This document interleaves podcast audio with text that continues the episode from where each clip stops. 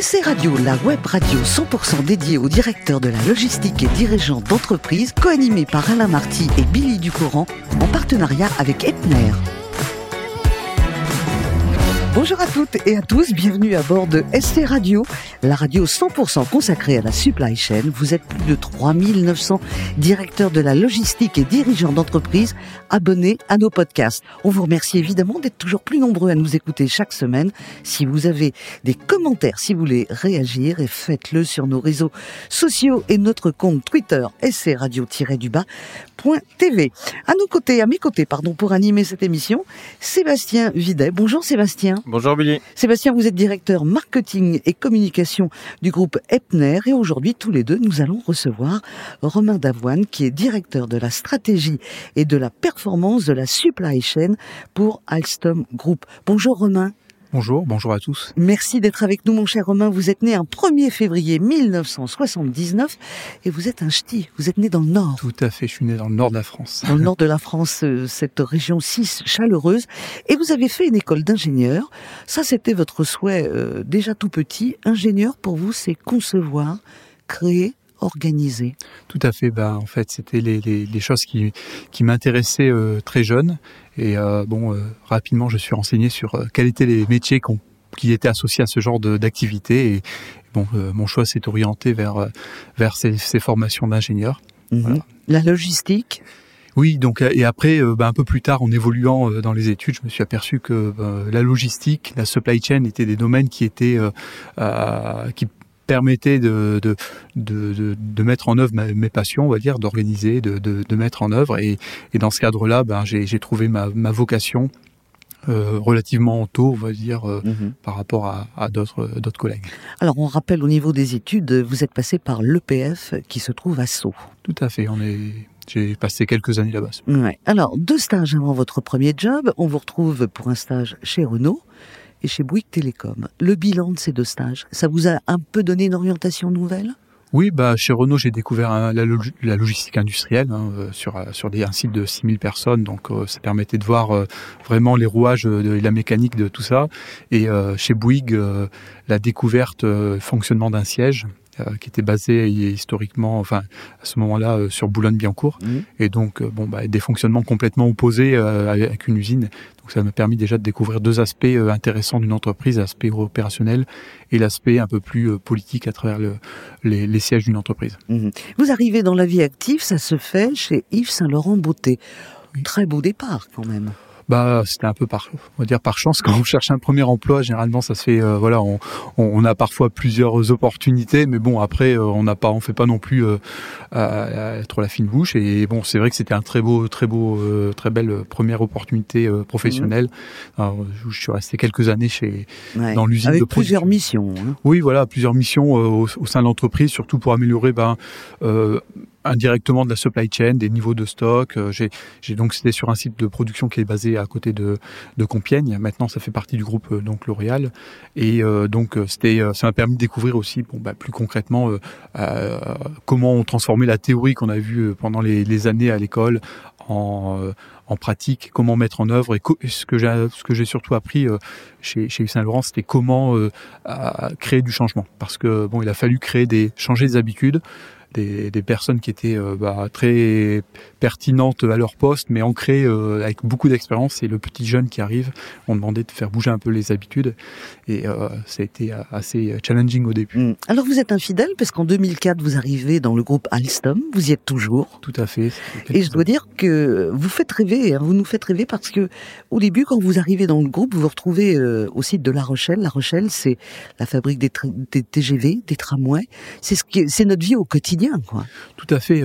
J'ai débuté sur le site de La Rochelle en 2004 et voilà, j'ai donc découvert cet environnement beaucoup plus industriel, un peu à l'opposé de celui du luxe. Hein.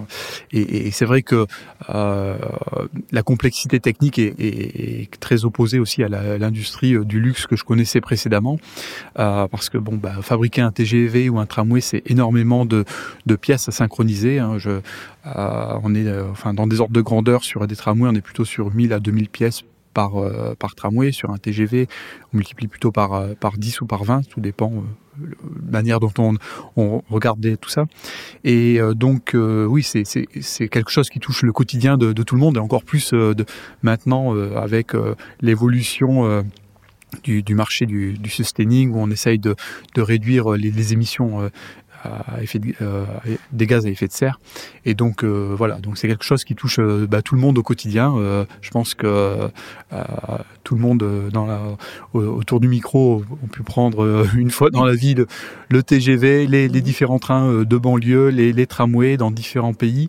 Et c'est quelque chose, je dirais, aussi de passionnant à ce niveau-là. Voilà, puis Alstom, c'est un groupe qu'on trouve dans le monde entier. Sébastien, on va peut-être en parler avec vous. Oui, donc c'est un groupe qu'on retrouve dans le monde entier. Il est plus à présenter. Son actualité récente, malgré tout, c'est le rapprochement avec Bombardier.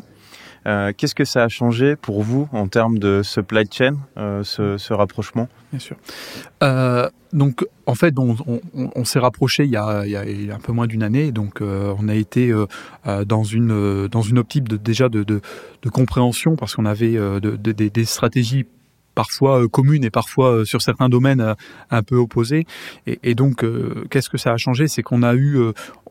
les deux entreprises, individuellement, étaient déjà des gros acteurs du marché. On était, en fonction de l'année, numéro 1, 2 ou 3, ça dépendait des années. Et donc là, on a pu acquérir une place de leader mondial sur ce marché du ferroviaire.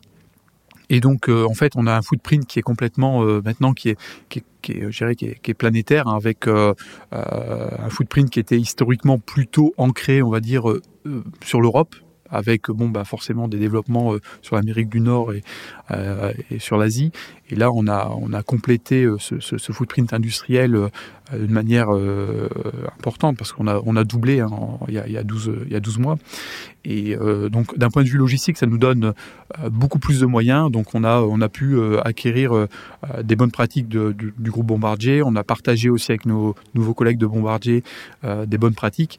Et en mettant tout ça en commun, on essaye de tirer le meilleur des deux. Donc ça, c'est pour la partie logistique. Pour les parties, on va dire, relations avec les fournisseurs, sans trop m'étendre sur le sujet, mais ça permet d'avoir quand même des leviers beaucoup plus importants, hein.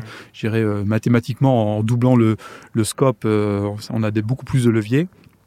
Et sur les parties, on va dire, plutôt planification, pareil, on a essayé de tirer le meilleur des deux. Et ce que ça a apporté, c'est je dirais, un partage de bonnes pratiques sur différents niveaux des strates de planning.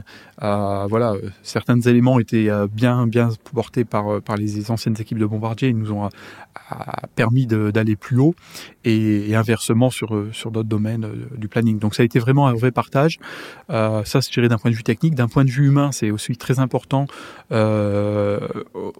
On s'est diversifié, parce qu'en fait, on a été, d'un point de vue humain, je dirais, on avait un footprint qui était relativement diversifié chez Alstom, mais peut-être un peu plus faible en Amérique du Nord, un peu plus faible en Europe centrale. Donc, ça a permis d'amener des cultures différentes. Et je dirais, l'inclusivité de tout ça nous permet aussi d'amener des nouvelles idées, de voir les problèmes différemment en réunion, lorsqu'on cherche des solutions aux problèmes sur lesquels on est confronté. Ok, merci. Donc Alstom, Bombardier, c'est un groupe maintenant qui est prédominant sur votre marché. Malgré tout, vous avez encore des concurrents. Est-ce que la supply chain s'est vue comme un élément différenciant par rapport à de votre concurrence ? Et si oui, comment vous le mettez en avant pour vos clients ? Donc, tout à fait. Donc, on est maintenant un groupe qui est aux alentours on va dire d'une quinzaine de milliards, par an. Donc la supply chain en soi, en fait, nous permet déjà d'assurer la production en temps et en heure des trains, et donc on est contributeur important pour satisfaire nos clients. La complexité, notre supply chain se caractérise par une complexité du réseau. On a une multitude de fournisseurs, je vous ai cité un certain nombre de quantités de pièces à approvisionner, à synchroniser pour fabriquer un train. Et on a un footprint qui s'est complexifié, parce qu'on est passé à une quarantaine de sites, une quarantaine à environ 80 sites de production ou de composants dans le monde. Et en fait, le fait d'avoir une supply chain qui soit structurée, réactive et qui soit au service de notre client interne qui est la production, permet d'avoir vis-à-vis du client final après des trains qui soient livrés à l'heure. Donc c'est un premier élément. Ensuite, en termes d'autres, ce que permet aussi notre supply chain en termes d'éléments différenciateurs, c'est aussi une meilleure organisation permet aussi de réduire les coûts. On a fait des choix qui étaient différents de ceux de nos collègues de Bombardier il y a quelques années sur la supply chain amont, sur les flux internationaux. Bon, finalement, on confronte tout ça actuellement avec nos collègues, voir quel est le meilleur modèle, mais on réussit à travers ce qui a été prévu d'optimiser un certain nombre d'éléments de coût sur cette supply chain amont, entre les fournisseurs qui peuvent être sur des bases en Asie ou ailleurs, et nos sites industriels qui sont aussi bien en Europe ou en Amérique du Nord et ailleurs. Merci Sébastien. Merci beaucoup Sébastien. Je voudrais qu'on revienne, Romain, sur une expérience que vous avez vécue avec Alstom. Vous avez eu l'opportunité d'aller aux États-Unis, travailler dans l'État de New York. Petite question, entre les équipes françaises, la façon de travailler, et les équipes américaines, il y avait ce qu'on appelle un gap ou pas? Oui, tout à fait. Tout à fait. Et franchement, première fois que je suis allé travailler avec mes collègues, donc je suis parti en expatriation là-bas. On arrive un peu avec des a priori. Les a priori qui sont diffusés un peu par les médias, à travers la culture qu'on peut avoir, à travers les échanges qu'on a pu avoir précédemment. Et c'est vrai qu'on a une approche culturelle complètement différente. Les collègues américains étaient très proches ils faisaient exécuter ce qui généralement ce qui était demandé était très coller énormément à leur activité et à ce qui était dans leur fiche de poste, alors que généralement les collègues français ou voire dans d'autres pays européens étaient plutôt un peu touche à tout. Ça a du bon et du moins bon dans certains cas, et par contre c'est quelque chose qui a été aussi très enrichissant, parce que je pense que aussi bien les collègues américains que les collègues européens dont je faisais partie, qui sont allés les aider, on a tous pu apprendre les uns des autres. Bon. Est-ce que vous avez encore le temps de faire un peu de sport, vous qui avez pratiqué pendant 15 ans le handball? Voilà, tout à fait. J'ai fait 15 ans de handball, c'était beau, ça, très intéressant. J'ai pu rencontrer des gens formidables à travers ce sport, découvrir aussi et développer aussi des échanges humains très très intéressants. Et j'essaye de continuer en pointillé le sport, parce que vie professionnelle, vie personnelle parfois très prenante. Ça va pas avec le sport d'équipe. Oui, c'est pas évident, parce que c'est difficile parfois de pouvoir concilier les deux, avec pendant pas mal d'années beaucoup de déplacements à l'international. Là, c'est un peu plus limité maintenant. Je remercie le Covid, ça me permet d'être un peu plus à la maison.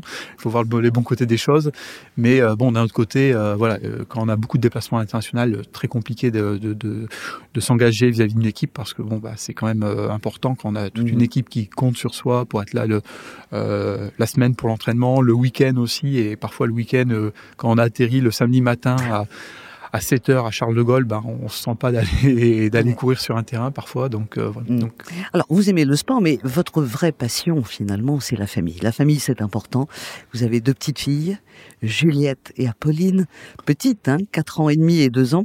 Et ça, vous dites aussi que c'est du sport, mais que pour vous, c'est l'essence même de la vie. C'est très important que les parents soient présents auprès de leurs enfants. C'est ce qu'on disait il y a un siècle. Et aujourd'hui, ça revient. On sent que c'est très important pour vous. La famille, c'est quelque chose que vous construisez et vous faites tout en famille. Ça, c'est vraiment votre grande passion. Oui, pendant des années, j'ai voyagé et je me suis dit il faut quand même être présent pour ses enfants. J'ai 2 petits enfants qui qui demandent beaucoup d'énergie, comme tous les petits enfants. Et j'ai eu comme volonté d'être présent pour eux, parce que je pense que c'est important d'être là quand ils sont très jeunes, et ça leur permet aussi de développer, ça leur permet aussi de de partager du savoir, des manières d'être au quotidien. Et on s'aperçoit au fil des mois que c'est un vrai bonheur d'être ensemble, et c'est quelque chose qu'on essaye de poursuivre mois après mois. Alors une fois qu'on est ensemble, on peut passer à table toute la famille. Vous êtes du Nord, on l'a dit, et puis votre famille maternelle est du Sud et originaire de l'Italie. Petite question, est-ce qu'une flamiche aux maroilles, ça peut se trouver à la même table que des gnocchis à la romana ? Très bonne question. Alors effectivement, ma famille est originaire j'ai une partie de la famille qui est originaire du Nord, une autre partie dans le Sud et d'origine italienne. Et c'est vrai que une tarte aux maroilles, une flamiche aux maroilles, j'ai fait découvrir ça à une partie de ma famille dans le Sud, et les gens ont pu apprécier. Et c'est vrai que on n'a pas forcément partagé des repas de cette manière-là, mix, on va dire. C'était soit des repas 100% du Nord ou 100% du Sud, on va dire. Et ça a été, c'est toujours des bons moments de convivialité. Mais en conclusion, vous dites quand même qu'à table, que ce soit pour ce qu'on mange ou ce qu'on boit, ça c'est l'ancien sportif qui réagit, vous dites toujours avec modération. Oui, il faut. Oui, même exactement. Oui, exactement. Non, mais il faut savoir faire attention à respecter les normes et pas aller au-delà de ce qui est nécessaire et ce qui est supportable pour le corps et pour tout le monde. Merci beaucoup Romain, merci également à vous Sébastien. Merci. Fin de ce numéro de SC Radio, retrouvez toute notre actualité sur nos comptes Twitter et LinkedIn. On se donne rendez-vous mercredi prochain à 14h précise pour une nouvelle émission. SC Radio, la web radio 100% dédiée aux directeurs de la logistique et dirigeants d'entreprises en partenariat avec Etner.